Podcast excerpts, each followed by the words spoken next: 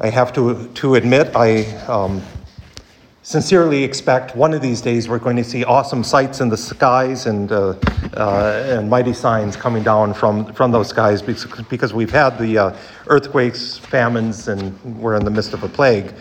So, you know, if we take Jesus at his word, you know, that's exactly what Jesus is saying not to do.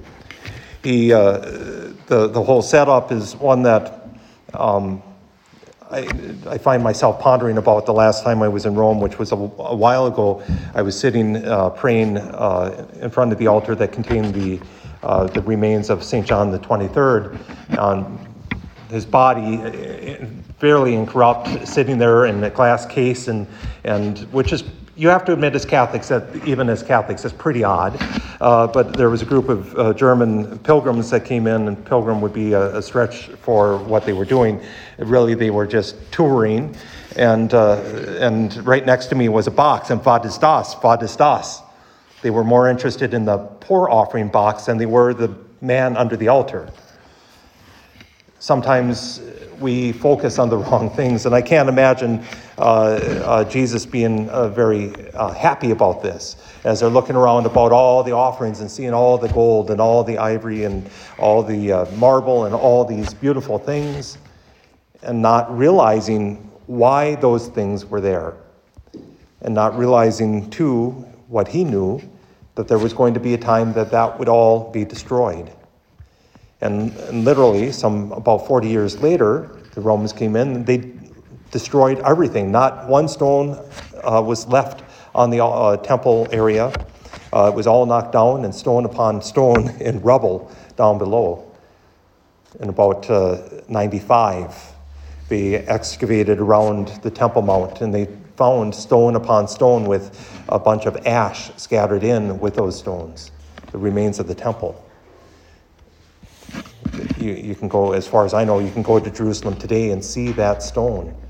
It, it fell on a first century street that would have been just literally just finished, maybe two, three, four, five years before that temple was destroyed and the, you know the building project had begun enough that Jesus would have walked on that street. Jesus predicts, prophesies that the temple is going to be destroyed and they want to know when, when, when. When we have prophecies in our day that the Lord is coming, I heard one the other day of the, uh, the founder of the Seventh day Adventists who said in, in uh, it was something like eight, October of 1824, and they ever since then have called it the day of great disappointment. Do you think? If you're told that the Lord is going to come on this particular date and, and he's going to come, he's going to come, and he doesn't, or if you remember back, it's been, been about 10, uh, maybe 12 years. Uh, there was a uh, fellow by the name of last name of Camping who said that the world was going to end. Or in 2012, the, uh, the Aztecs, the world is going to end. All this, the world is going well, we know the world is going to end. Jesus says, don't worry.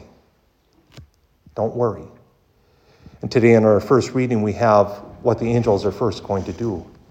They're going to gather us up like harvesters gather the harvest, like grapes are gathered.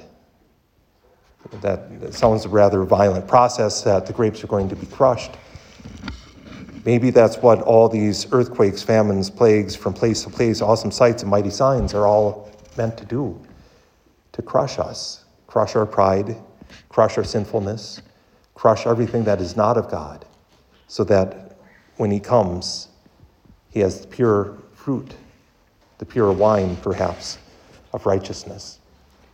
So we are being harvested. The Lord is harvesting us, and, and like a good farmer, I keep wondering what people that lived in the cities their entire life do with the scriptures, because it's so rooted in the, in the, in harvest and, and farming and, and shepherding and all those things. But like a good farmer, the farmer knows when to harvest. He knows, or she knows, I should say too, because there are some very good women farmers. They, a good farmer knows, the Lord knows too, when the appropriate time is. We, as the fruit, all we do is continue to grow and to try to produce the best fruit we can be, to be, be who God has created us to be, knowing that, yes, there is a time it's all going to be destroyed. Yes, we may be, I don't think we are, but we may be in the final times. If we are, we don't have to be afraid. Just trust. Trust. Because if we are good fruit, we will be eventually gathered into the barns of God's mercy.